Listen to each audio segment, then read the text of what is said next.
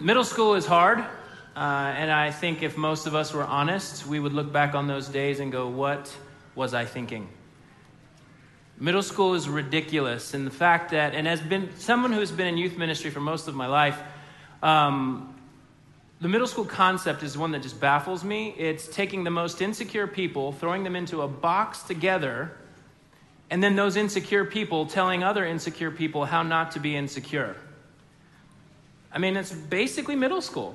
It can be high school now, too, and most of the world. So if we're honest, we're just giant middle school versions of ourselves, really.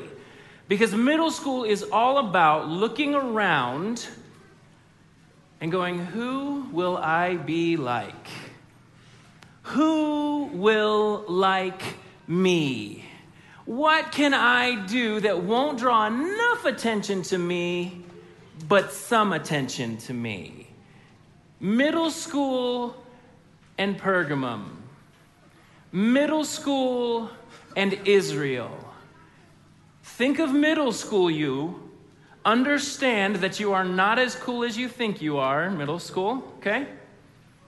Because you're looking around going, who can I be like? Who can I be accepted by? Who will acknowledge me? Who will point me out? Who will bring me into their group? That's middle school. And it is hard because you really don't break a lot of the patterns you established in middle school as adults, right? Like, why do we chase work? Approval, acknowledgement, being satisfied, recogni- recognition. Why do we chase money? Why did we go out and buy a lottery ticket for the $1.6 billion winning? Did anyone in here win that? I'd be expecting a, a, a, a tithe check at some point, right? Should, no? No? Okay, don't. Why do we chase education? Approval, acknowledgement, satisfaction. Why do we chase athletic achievement? Approval, acknowledgement, satisfaction. Why do we chase sexual relationships? Approval, acknowledgement, satisfaction. Why do we chase dating relationships? Approval, acknowledgement, satisfaction. Why do we chase thrill rides? Approval, acknowledgement, satisfaction. Why do we chase internet acknowledgement and internet likes? Approval, acknowledgement, satisfaction. Are you seeing how we're not much different from middle schoolers? We are all giant middle schoolers. Pergamum going through the awkward middle school phase.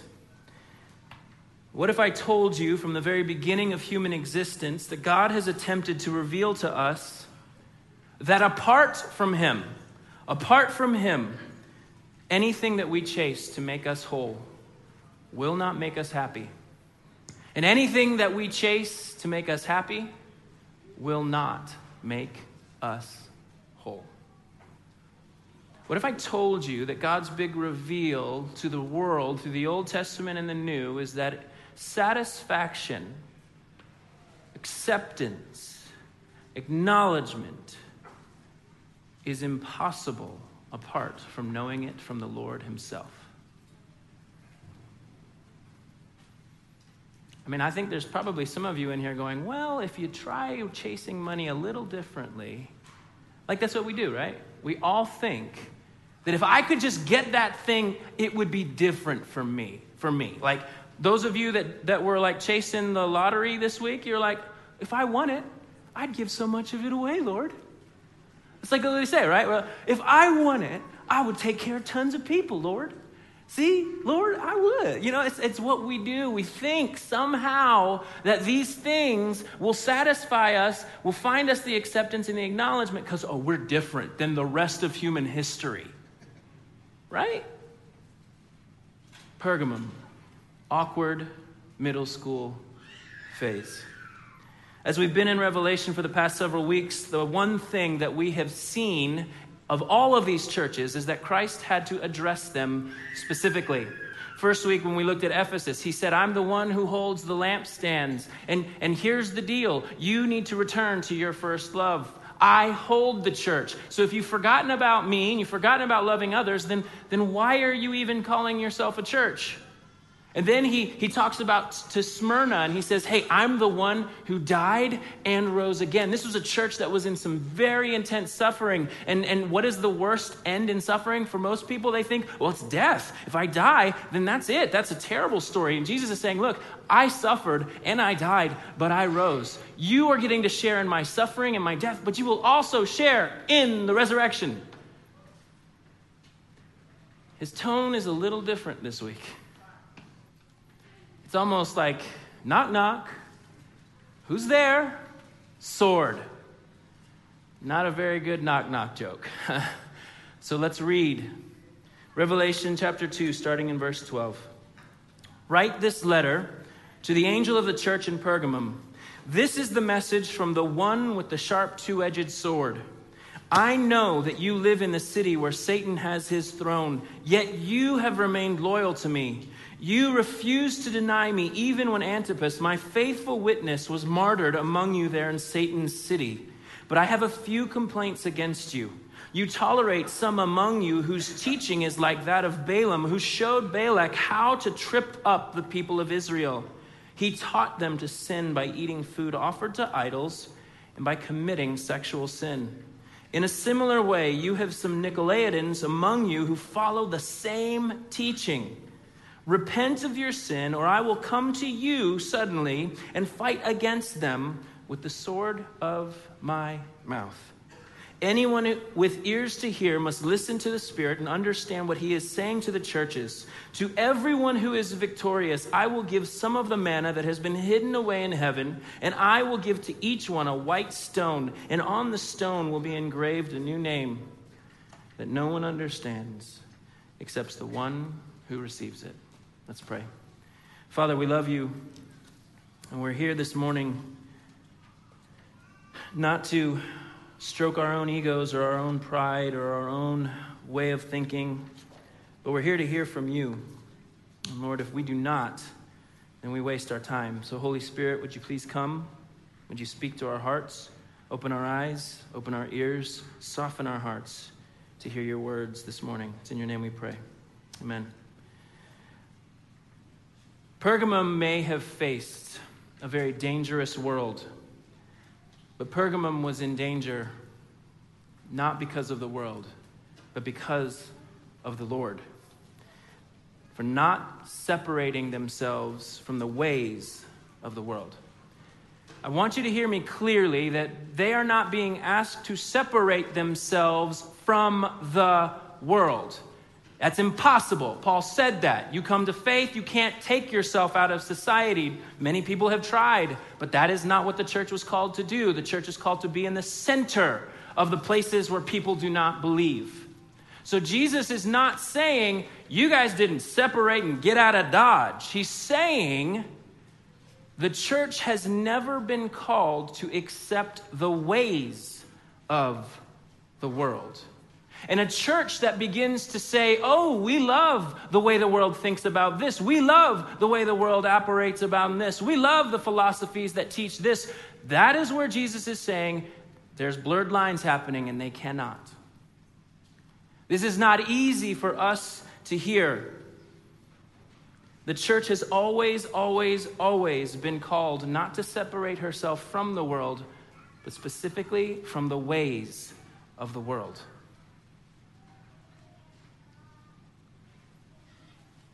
This is about compromise.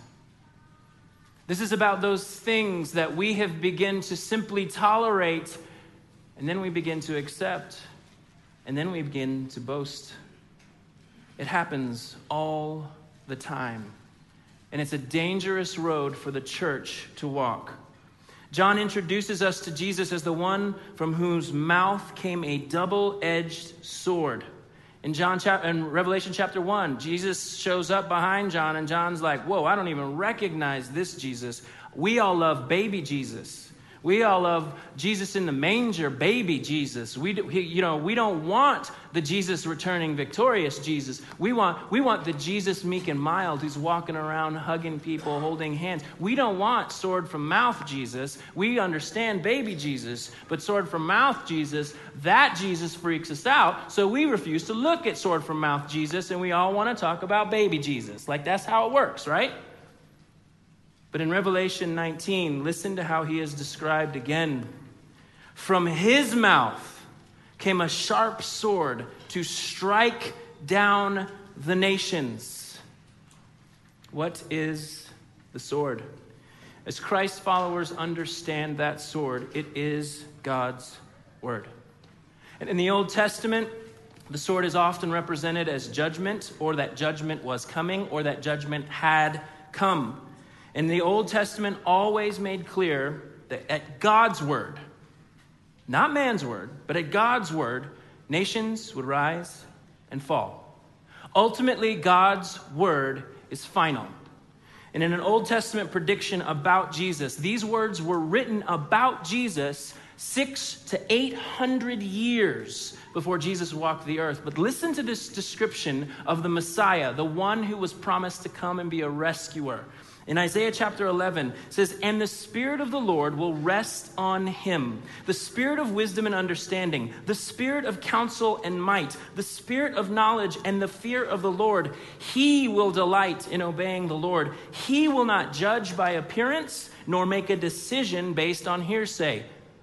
So ain't nobody got to explain anything to him. It's not going to be a surprise to him. Nothing is going to catch him off guard. No rumors will reach to him. We won't have to go, but Jesus, but Jesus, that's not true. That's not, that, that's not. We will not have to worry about those things, for he is a just judge. In verse 4, he will give justice to the poor and make fair decisions for the exploited. Don't we long for that? Like, when you look around, don't you rage a little bit? Like, if you're not, there might be something wrong with you. But this is why Christ followers are called to stand up for those who are exploited. This is why we're called to be a mouthpiece for those who don't have a voice. Because our God cares about those who don't have a voice and who are being abused and exploited. Jesus cares about this. And isn't it good to know that someday all of that hidden stuff that we don't know anything about, it'll be settled, it'll be revealed, we'll know what is true, and we'll know what is a lie. Today, it's so tough, right?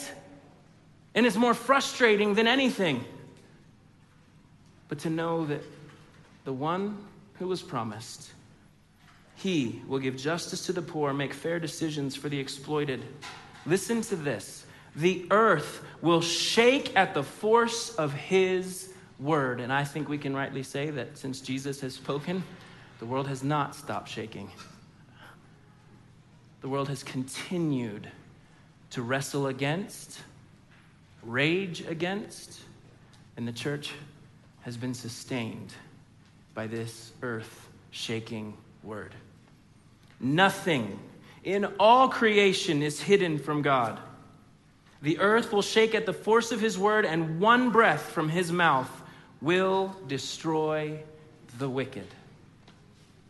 He will wear righteousness like a belt and truth like an undergarment. Jesus' word is trustworthy and true. Christ followers love to say those things. But may I also tell you that his word is not only trustworthy and true, but it is authoritative. It is our final word, it is our authority. And we don't like that necessarily.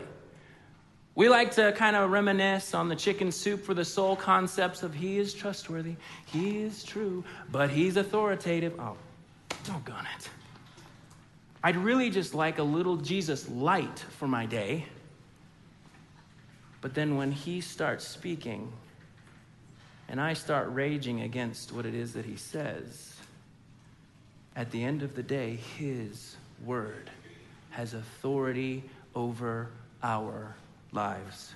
While we have the promise that Jesus did not come into the world the first time to judge the world, we have that promise. We have the Gospels. We have the announcement that Jesus didn't come into the world to condemn the world or to judge the world. He came into the world to save the world. But yet, when we read the Gospels, and I believe this is part of the reason we avoid reading the Scripture, is because what happens when we read Hebrews chapter 4 For the Word of God is alive and powerful. It is sharper than the sharpest two edged sword, cutting between soul and spirit, between joint and marrow. It exposes our innermost thoughts and desires. Yeesh. Nothing in all creation is hidden from him. Everything is naked and exposed before his eyes, and he is the one to whom we are accountable.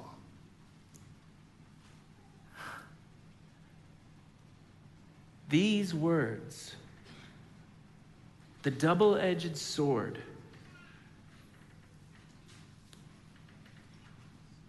the double edged sword, as Miss Sue alluded to, not only could cut, but in the right hands, it can also cure. Not only does the double edged sword hurt, but in the right hands, the sharp edge can also heal. To some, the sword may, may feel like evil, but to others, to those who know that the word of God has authority and is healing and brings hope and brings rest, it's not death, it's life. Why did Jesus bring this word of correction? Because he loves his bride. And I know some of you don't like the idea of correction. You don't like the idea of having anyone tell you that what you're doing is life taking. But you need to thank God that there would be anyone in your life who would say, just so you know, where you're headed is dangerous ground. We need to break free from the idea in this world that to confront someone, specifically Christ followers, specifically in the church, that it is our role and our joy in the gospel to throw ourselves in front of people who will throw their lives away. Your small group of people should be that line of defense against you wasting your life. You should have to jump over the bodies of those surrounding you to get to that thing that's going to kill you. I don't know that we see small group community in this way anymore.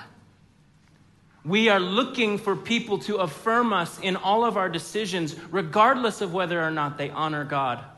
We are looking for people to tell us, hey, if it makes you happy. That's really what we want to hear. The question is, is it what we need to hear? And according to Jesus' words, correction comes because of love, not in opposition to it. Jesus' words are final. But before Jesus calls the church to repent, I need you to hear that he commends them because he knows just how hard it is to live where they live. Listen to the words again, verse 13. Jesus is speaking. I know that you live in the city where Satan has his throne, yet you have remained loyal to me. You refused to deny me when Antipas, my faithful witness, was martyred among you there in Satan's city. Just as Jesus knew how hard it was for Christ followers to live there. He knows how hard it is for you to live where you live. I don't know where you live in the context of your individual home living situation, but I know Jesus does. I know that it's been hard for you in your home situation. That Jesus knows that you have lived there. And I know that we live in Asheville. Like, we live in Asheville.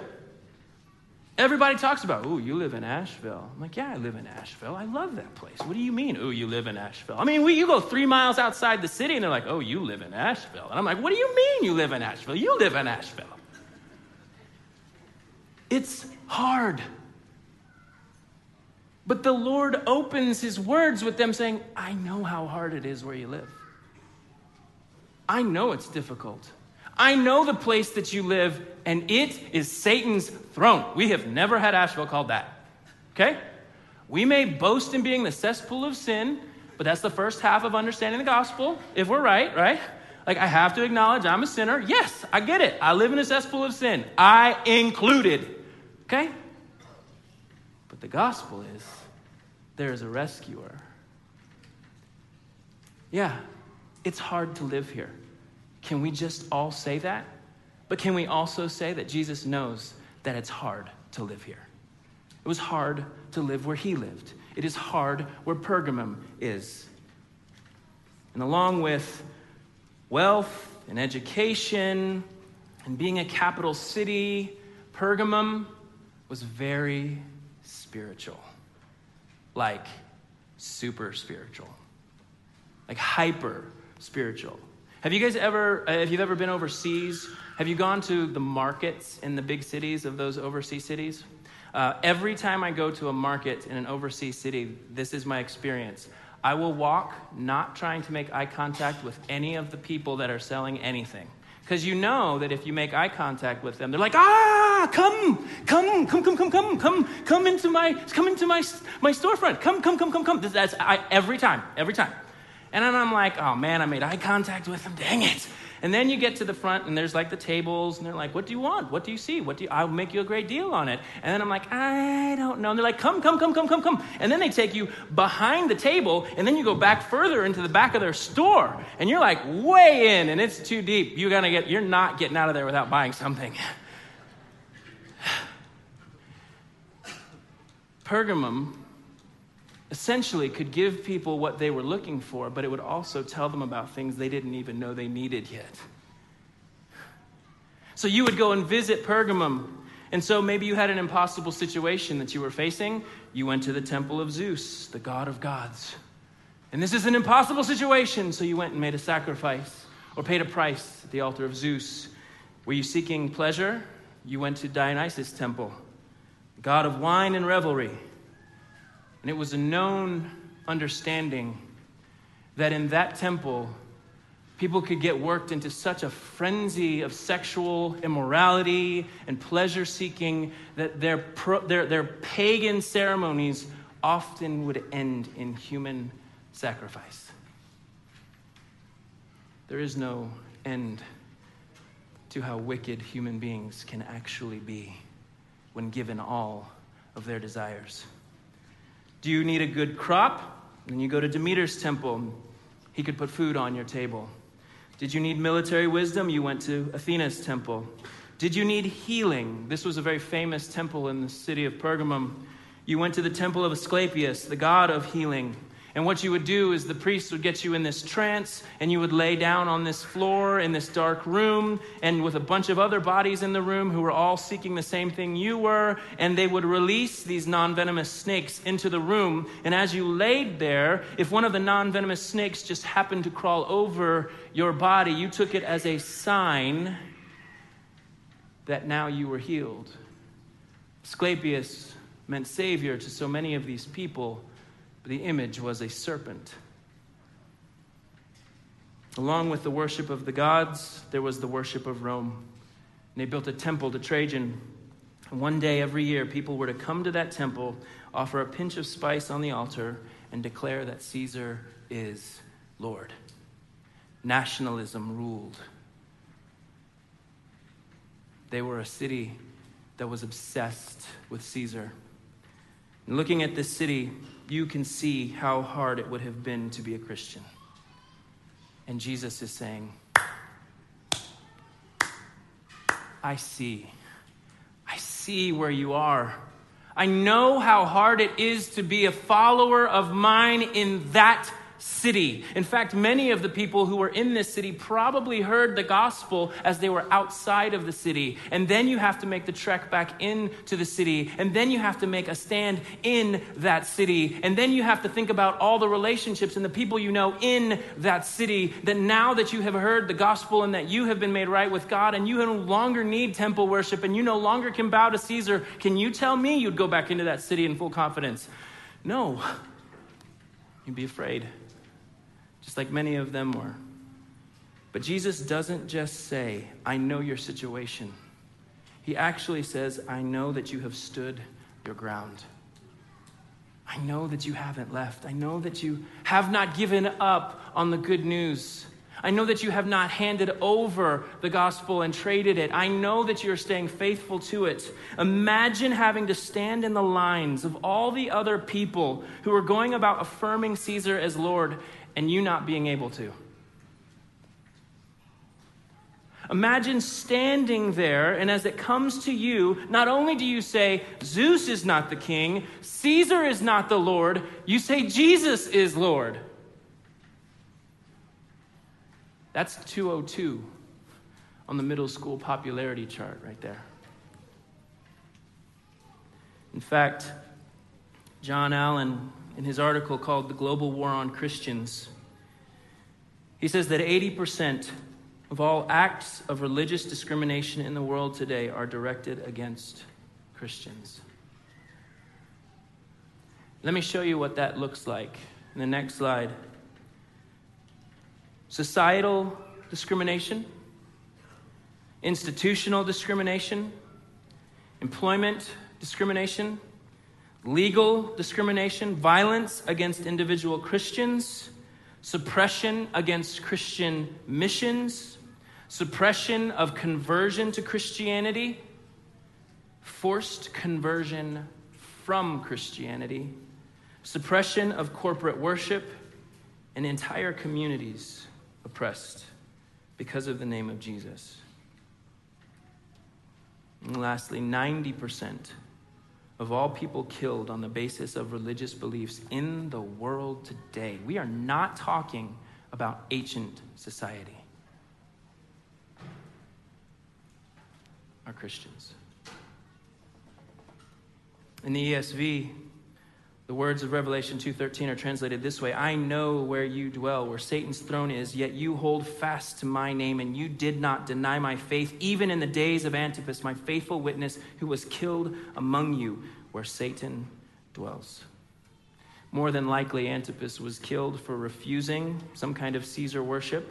Church tradition says that he may have been put in this golden bowl and then boiled over a, a burning altar. And Jesus says, You saw this man die, and you did not forfeit the gospel. I see you. I know where you're at, and I know where you're walking.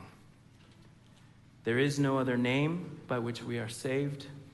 There is no other name that we promote. There is no other Savior. And Pergamum was holding fast to that one name. But they were also known as a people who had not denied the faith. They were a people who believed the scriptures that were given to them revealed God, not the temples. Those weren't the places you went if you wanted to know God. You heard the scripture. They revealed what God had done, not through the temples, but through the written word, through the apostles' testimony. And you also understood how you were to live not based on experience, but what was true. This ultimately completely summed up in the person of Jesus Christ, his life, death, and resurrection, announcing to the world you don't have to go looking for a Savior anymore because the Savior has come to find you. That's where the church stood. That's what the church stood on, and it's what you and I are called to stand on today. It is through Christ that the church, the people of God, have found acceptance. We have found acknowledgement, and we have been satisfied, not by the temples, not by frenzies. We're not trying to get God to pay attention to us. He has shown us his full attention in sending his son so that we might have life. And in the same way, Highland, we are to be a people who hold fast to Christ.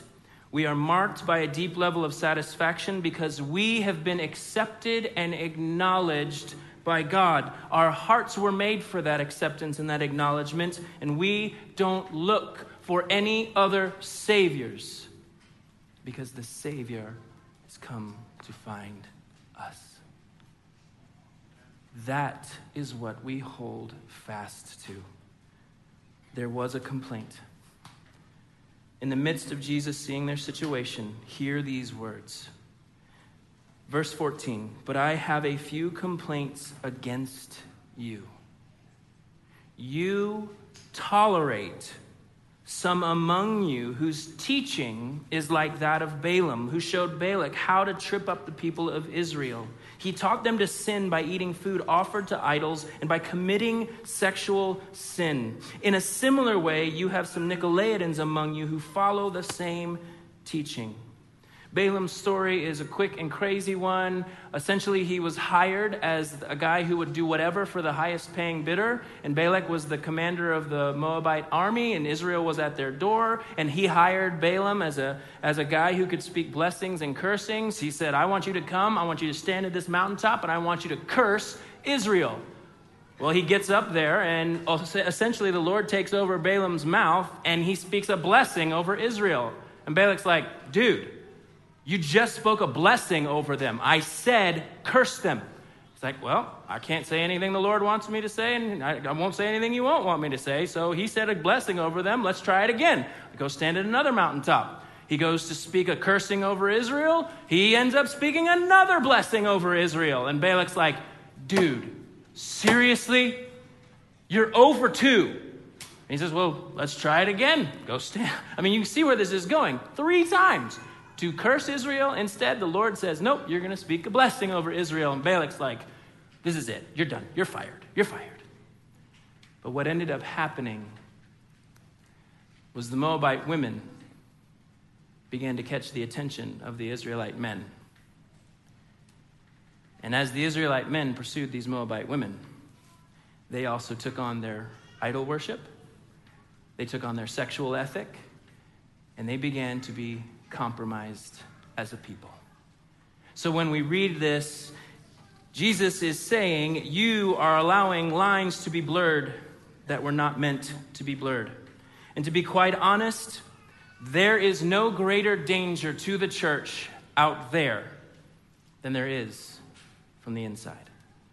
Do any of you remember the first plot of the Avengers movie, the first Avengers movie? Of course you don't. You all have lives. I do not. Um, Loki was the enemy at the time, and he came up with a scheme essentially to destroy the Avengers, and it was not from the outside in. In fact, he worked his way inside. And his goal was to destroy the Avengers from the inside. If he could get them plotting and turning against each other, he knew that if I can get them manipulated and twist the way they see and the way they think, then I can destroy them. And it wouldn't be from this outside attack, but it was from the inside. And so you saw all of this destruction happening because inside out, not outside in. They were too strong on the outside. We don't have much when it comes to understanding the Nicolaitans, but we do have some words regarding them from the early church fathers. These are words that were written by the guys who saw the church, who walked with the church in the early centuries. They live lives of unrestrained indulgence, abandoning themselves to pleasure like goats, leading a life of self indulgence. The church at Pergamum had people living among them that lived lives identical to the culture around them, and they actually allowed them to lead their churches. They were actually allowing them to teach their ways to the church. So it wasn't just like people were coming and hearing the good news and being a part of the church. These people who had false views on what it meant to follow Jesus, know who God was, know who we were as the people of God, they were, be given, they were being given platforms to teach and instruct the bride of Christ. You and I, we can't expect the culture to understand what we have been rescued from. I cannot expect someone who does not know the gospel to take on the same sexual ethic that I might have. As broken as I have been before and as broken as I still am today, I understand what the Lord has rescued me out of. Therefore, I go, Lord, your word is good. Lord, your word is final. And God, there are times I don't understand it because I have been in so many awkward conversations with so many people, and I have walked away pitied by those people for my views. We can't expect the culture to want us to remain steadfast in the scripture. But as his bride, we must understand just how deadly compromising to accommodate people really is in our own lives. And when I say compromise, this is what I mean. It's like the man, the young man who, you know, let's take a high school student who says, "You know what? I'm in a good church and I'll never date a girl who drinks, cusses, smokes, or chews.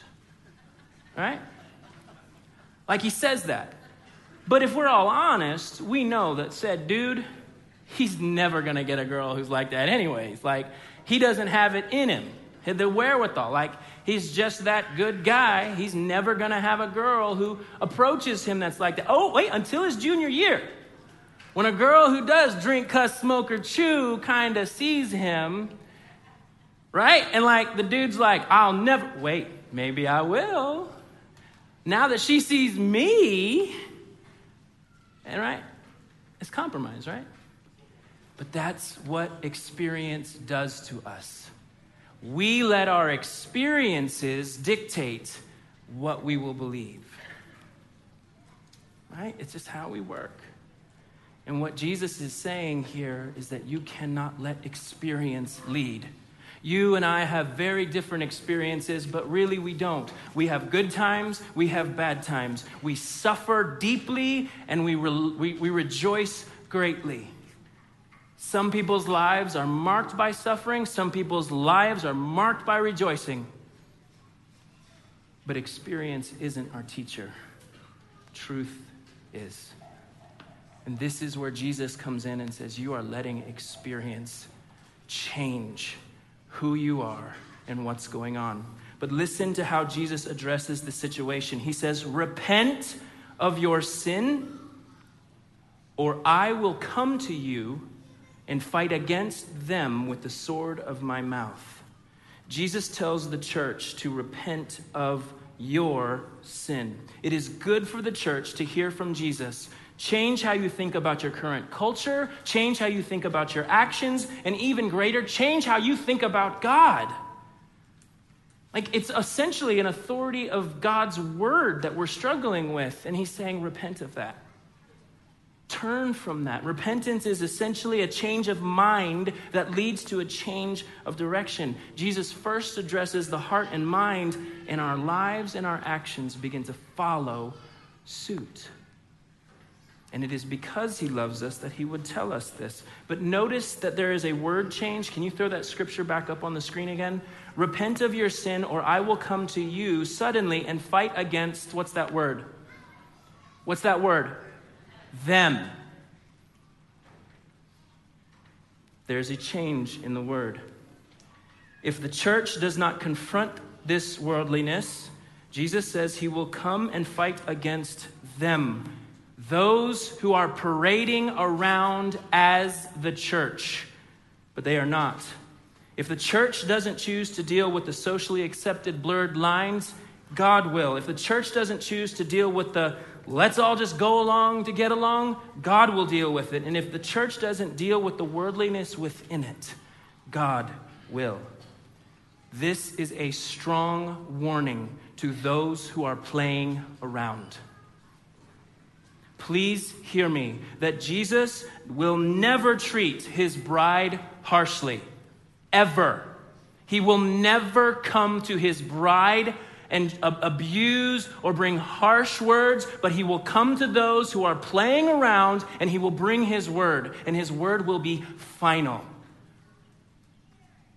And on the other side of that coin, what kind of good husband, as Jesus is to the bride, would not step in when his wife is being abused or harmed by other people. You better believe that Jesus will come and step harshly to those who aim to deceive and destroy his bride. There is a key word change from he will come to you and fight against them. He is, he is making a very clear break saying there are those who are the church and then there are those who are playing church. And to be willing to compromise and to be willing to teach false doctrine and false ideas is deadly to his bride. He will step in. He will not allow it to continue. Jesus says, I know what you are experiencing. Remember what is true. And then he reminds her of her victory. Verse 17 Anyone with ears to hear must listen to the Spirit and understand what he is saying to the churches. To everyone who is victorious, I will give some of the manna that has been hidden away in heaven, and I will give to each one a white stone, and on the stone will be engraved a new name that no one understands except the one who receives it. As we close this morning, I want to leave you with those three images. See, that, that manna that's hidden away in heaven, that's not something we need to go looking for because it's promised to us. But those of you that understand from the Old to the New Testament, manna was essentially how God provided for his people all that she needed when she was in the wilderness. It was God's way of saying, I will nourish you. Don't worry about all those other things. I will provide for you. You don't need to go looking for other things. You don't want to go back to Egypt. I will provide for you. Jesus is reminding the church I've provided for you. But he doesn't just stop with the manna. He moves to the white stone, and there are a few pictures that Jesus actually could have been referring to in this time period. In this time period, it was pretty common practice that if you were before a court and you were found condemned, there would be a black stone handed you. If you were found acquitted, you would be handed a white stone. There was also the practice of in an athletic competition when somebody won the event, they were handed a white stone, and that white stone represented their entrance into the celebration banquet, celebrating these victories. Jesus is saying, I've given you all the acceptance you need. I have acquitted you. You are found innocent in my eyes. Don't trade that for the world. You you have been accepted by me. But he doesn't just leave it generic white stone, does he? I love that it's not generic, but that it is a white stone with a new name on it. This is incredibly intimate and personal. It is a powerful promise from the creator of the world that he acknowledges us. It's not only that we know Jesus' name, but that he knows our name. Like, we're not just going, hey, I know Jesus, but Jesus is going, I know that guy. I know his name. You are not just a blob. You have faces and names and stories that I love and I'm a part of, and I cannot wait till we sit down in glory and eat at the banquet table. This is how personal the gospel is.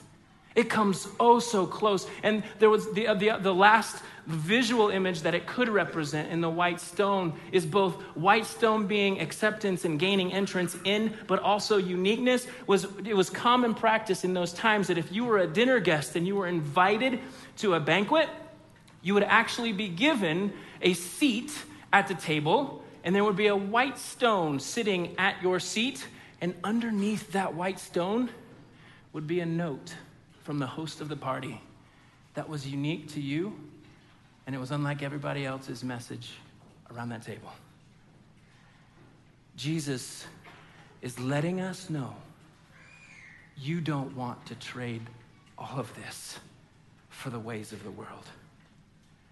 You know, it was funny. I was going to try and use a white stone as like an illustration because, you know, you, you remember it if you see it, whatever. I did my darndest today to walk around and find a white stone, to find that stone that represented acceptance. And every stone I found was blemished. Every stone I picked up was tainted and affected and dirty, and I couldn't get it clean. And isn't that just like our experience chasing acceptance? But there is one who holds a white stone with your name and only your name on it. Don't trade it for the world. The scriptures have never been about, hey, avoid bad things and then you'll have life. That's moralism. That's not the gospel. The gospel is because you know Christ, you have life. Now, don't trade it for anything else in the world. Idols, some other sexual ethic, pleasure, or power, those are not for you, Highland. You have been pulled out and rescued from a world that will not accept the things of God. And all we can do to be salt and light is to remain faithful to the gospel of Jesus, that he has rescued us. We have not rescued ourselves. This morning, our invitation time will be very different, a little different. We hope in Christ because even if we did every moral thing right in these days, we would still be lost. Even if we had every moral ethic down to a T, we would still be lost according to Jesus' words. But what we do know is that He has redeemed us out of those things. We have been called out of the world, not because we're trying to preserve ourselves, but because He has preserved us. Where are you this morning? Where is your relationship with Christ today? Have you valued a yes from the world more than the applause of God? Repent of it. It's a gift to the church. It's a gift to actually say, God, thank you for revealing to me that I have sought the applause of man way more than I've sought the applause of you. Thank you for revealing that to me. Turn my heart Warm my heart to your word. That's repentance. It's God changing our hearts and our minds. And so we're just going to place, this place will be open for that. Your chairs, get on your knees, do what you need to do to deal with what the Lord is stirring, and you don't harden your heart when you hear his voice. Also, maybe you're living in the world because you've never been called out of it. Maybe you are in here today because you have never heard the call of Christ to come out of the world and be His. If I can tell you one thing from this this morning, it is that there is no more when in Rome when we are in Christ. There is no more do as the Romans do. It is we do as Jesus does. There is no more when in Rome when you are in Christ. And that's when we move to the tables around the room. I love that we get to take the bread and the juice and be reminded that we are in Christ, that we have the satisfaction, the acceptance, and approval of God because of what Jesus has done, not because of my works. So this morning, if you need to deal with the Lord and you need to get on your knees and you need to repent and confess, this place is open, your chair, if you need to get down on your knees, if you just need to say, God, please, thank you, I love you, I'm glad that you let me know these things because you love me. If you want to know what it means to come out of the world, I'll be standing over here. I'd love to pray with you, I'd love to follow it. I, I, let's go get coffee, whatever it takes to help you understand the power of the gospel. Let's start that journey. And then when your heart is prepared, you may go to the corners of the room, take the bread, the juice, and remember that Christ has died and he has risen. Father, we love you. And I ask in these moments that somehow you would wake up, wake us up. Remind us of our first love that Jesus, you, you are the one who satisfies. You are the one who we were made to have found our acceptance in. You are the one that we, we want to hear the acknowledgement from. And we are so tempted to pursue those false, little, stained, broken stones of acceptance the world might have to offer. Stir our hearts for you.